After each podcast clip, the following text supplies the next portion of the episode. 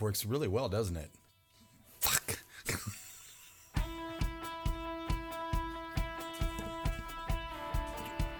I know I'm supposed to be driving, but I can't stop laughing. That was the best opening ever to any of our episodes.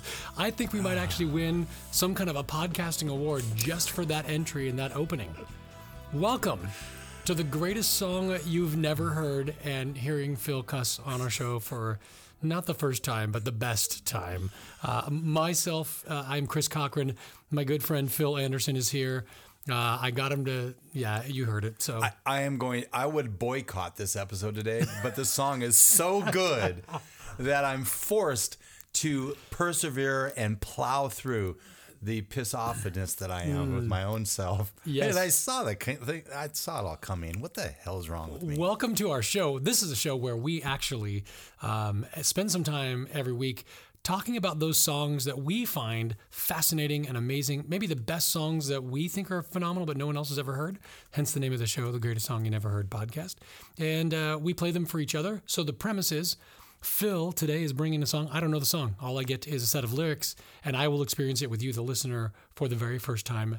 Uh, we're in the same boat today. So, Phil, how do you want to set up this song for today? there are times in our life where we We've are, used that phrase a lot lately. well, but not in lyrics. Hmm, Maybe describing lyrics, maybe describing the part of life we are in. But uh, this would be. Um, you want to talk about the beer real quick? Sure, it's it's fantastic. It's called uh, Sense and Earth from TRVE Brewing. I don't know if that's True Brewing or True True Brewing, um, and it's a wild uh, mixed culture kveik, uh, and it's pretty spectacular. Yeah, boy, it's I've never had anything like it. It's it's really really really nice.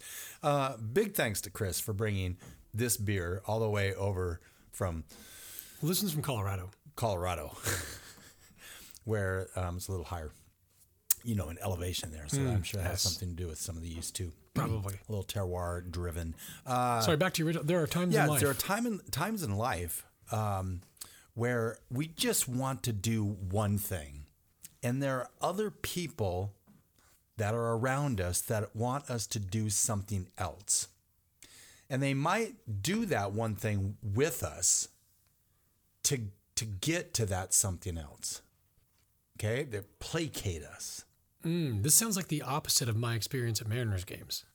Oh, yeah, what do you mean? Well, there are people at Seattle Mariners games who want to do the wave. Okay. And it is my goal and reason for existing on this planet to keep them from doing the wave. Did we talk about, and I don't think we did, uh, someone, uh, a Seattle um, sports talk show host, was at a Mariner game, and he heard a lady up behind him saying, Put in Griffey. Whatever happened to Griffey?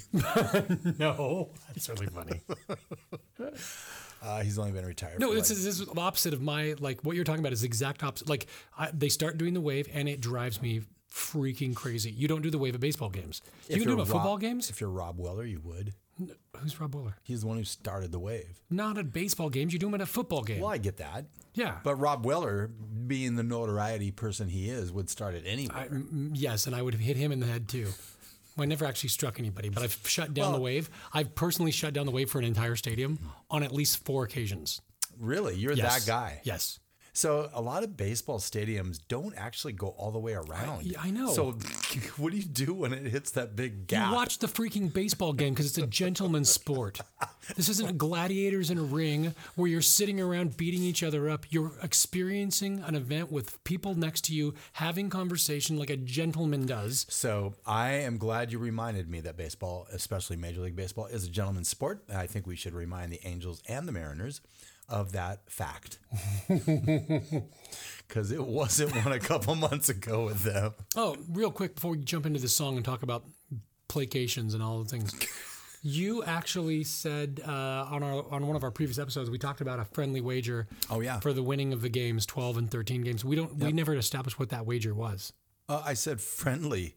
Do you want to uh, actually establish something? Like, what do you want? Well, yeah, if there's no thing on the line, then there's no like. Oh, there's pride. Pride is better than anything. But let's put some out. What do you What do you want? What do you What do you think? What do you think is appropriate? How about a nice bottle of wine? Okay, Define nice. Uh, more than ten dollars. Okay. Um, the other one will say, "Wow." What do you mean? Wow. Whoever wins, whoever loses the bet, they'll give a bottle of wine to the other one. and Just goes, "Wow." wow. Okay. Could be any number of reasons they say "Wow." It could be it's it's a bottle of Yellowtail. Wow. I, I couldn't. I wouldn't wouldn't do that to you. But I, might do that to you. I respect Heidi way too much. um, so a bottle of wine is on the line. Yep. Just There's to no review. value. Just Just to review. Uh, you said 13. I said 12. yes, So you're uh, looking at 93 wins. I'm looking at 92 wins. yes. And remember, about a month ago, I think I predicted 89. You did. You did. And so I've already upped that a little bit. Mm-hmm. So there you go. There's baseball 101. Okay, back to placation and Yeah, uh, times in life people want you to do something that you don't want to do. Yes. So that's all I'm going to say. And we're going to get into the song. Say it again just so people can Okay. So yeah, themselves. you have, you look, there's just, um, you set your mind, you set your sights on doing something and just enjoying that thing. And other people around you just, they, they want, they have other ideas Hmm. In mind. Hmm. This is a song that really puts into focus that one idea. Hmm. Let it go.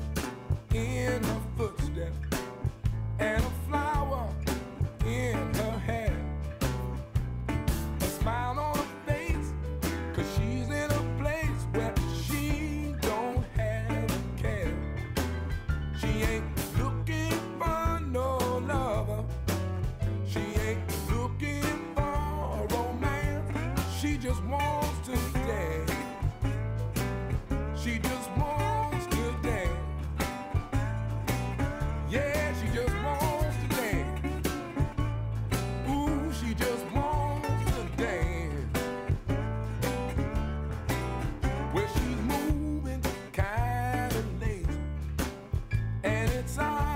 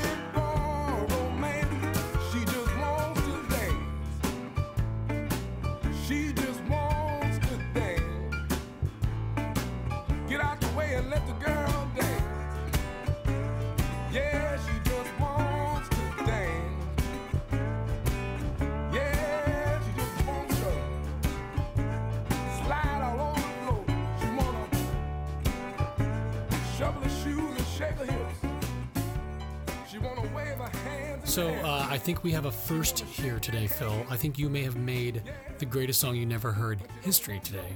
Oh, no. I am not sure we've ever used had a song that used the phrase hanky panky before, which I just want to commend you on. That's Oh, good. cheers. Perfect. the whole time I'm listening to that song, And for those of you listening, wherever you are, whenever you toast, you must sip. Mm-hmm, and it's always mm-hmm. best to toast and look someone in the eyes. Mm-hmm. So, toasting etiquette 101. Uh, I have, a, I have a waiter at a local restaurant that my wife and I go to on a regular basis, and we get the same waiter all the time. I've known him for years now, like through a wait staff relationship, right? Okay. He lingers in his gaze, like awkwardly linger, like I'm doing right now. you're awkward. Hey, great to serve you. Thanks a lot.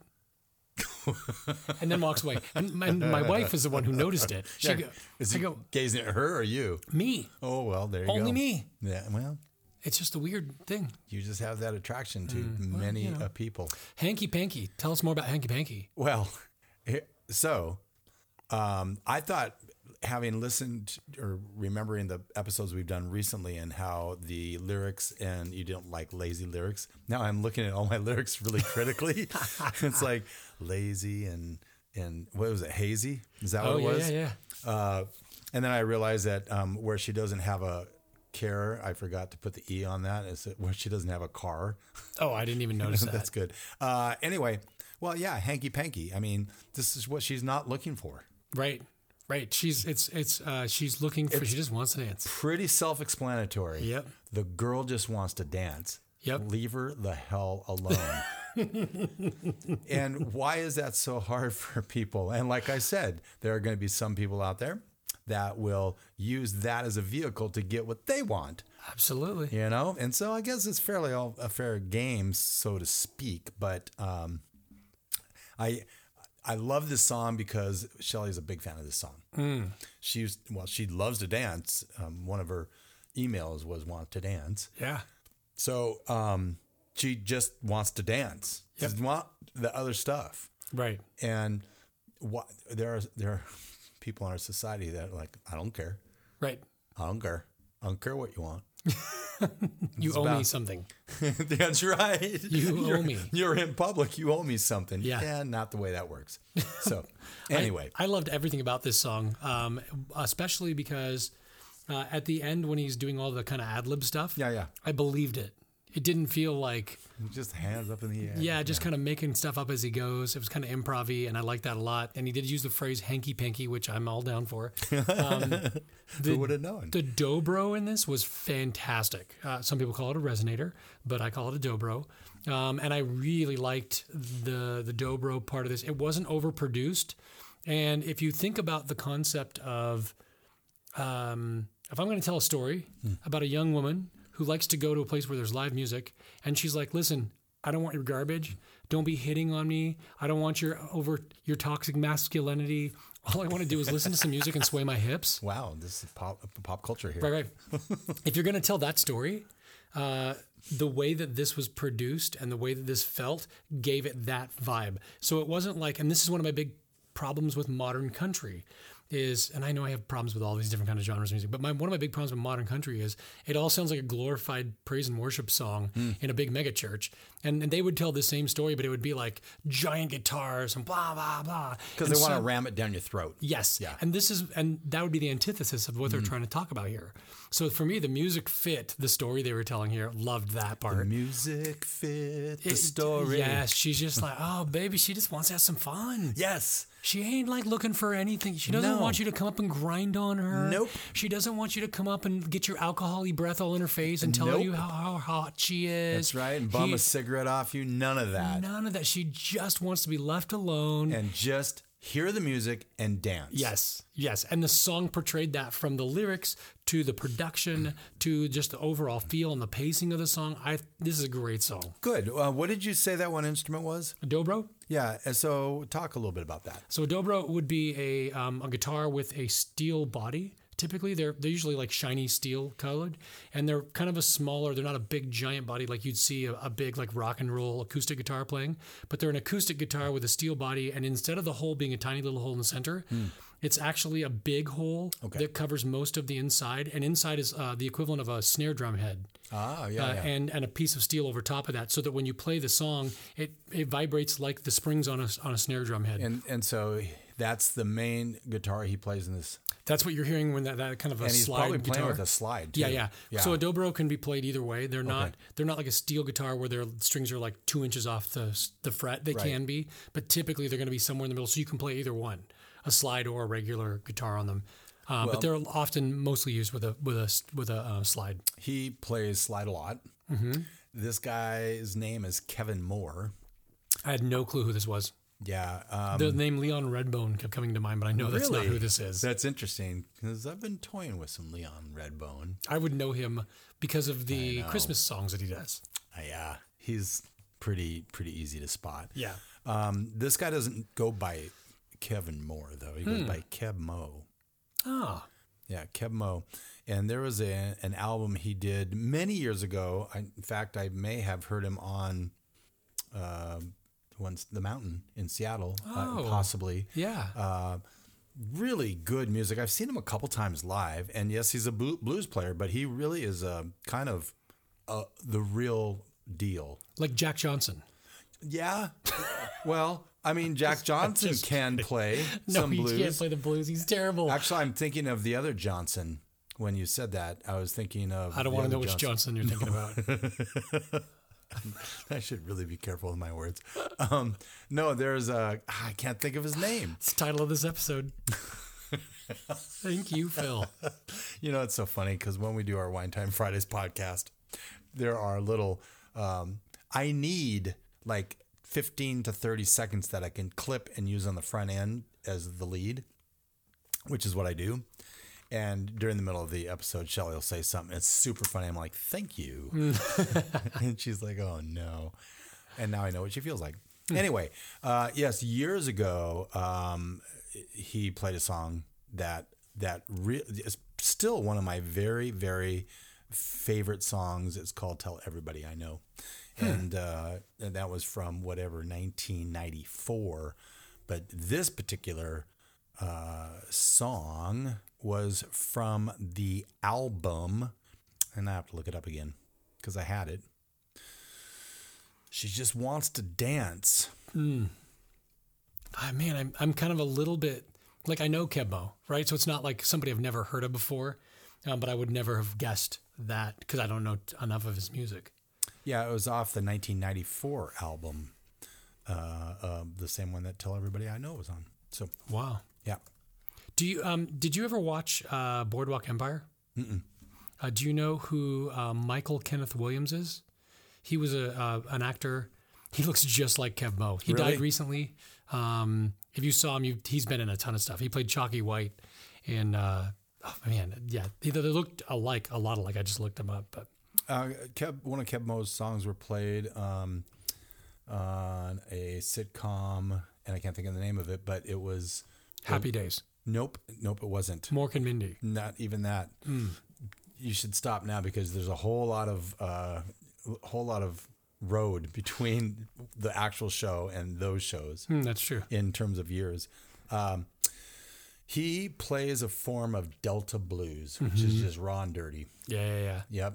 And so, and I really resonate with, and I, you know, he's got a great voice. Yo, he's got a phenomenal voice. Yeah, and he on stage is just how he emits in his songs. Really? just laid back, and you know, wear a little Did fedora. you did you see the new Elvis movie? No, I want to. It is spectacular. Really? um, especially because they do a really good job of one of the th- again we talked about this on a previous episode there are things that happen in music because of the time in which a song is released that we don't understand the impact years later as to how monumental that was Right. so during the time that elvis uh, and this will circle back around to Keb' Mo' there was a time when elvis was beginning to release music that he was literally singing what was considered black music That's and right. that was separate from what white people were singing yeah, and it was really looked down upon too. very looked down upon I'm Not going to play that on the radio. no, and he Yeah. they show they do a really good job in the movie of showing the influence of. In fact, um, Gary Clark Jr. Do you know who that is? Mm-hmm. Gary Clark Jr. plays one of the. Um, I don't remember if it's little, not Little Richard. It's somebody else. Um, it might be BB King that he plays. Somebody like that, some blues singer in the Mm-hmm. movie, and he plays and he plays the real, like literally plays guitar and, and stuff like that. But it shows the influence that that that music had on Elvis. And so when you talk about the, the Delta blues, I mean the guy is from Tupelo, Mississippi, right? And so this this what he was hearing growing up, and they did such a good job of portraying that in the movie without making it feel like an agenda. Right. Um, but that it just stuck out to me when I saw the movie recently. Um, that the Delta blues plays a huge part in American history that we don't actually consider today. Man, I'll tell you, I've got stuff coming up down the down the pike that are really going to highlight that. I I kind of, you know, I think the Wilburys, the traveling Wilburys episode was a turning point for me. I'm like, you know what? I'm going to stop trying to appease Chris. No, they're gonna- supposed to be the greatest songs and I'm going to start bringing some heat because I know you're not a blues lover, but I love great blues. Hmm. And uh, where you may not love the blues as an overall umbrella, if I bring some songs that you're like, like you said on that one, if all blues are this way, I'd love them. Do you, know, why I don't So- like most blues? Because I feel like most blues is, is a bunch of like white dudes pretending they're not white. And so, and I don't mean that like in a racial standpoint, it's an act. It doesn't sound authentic to me.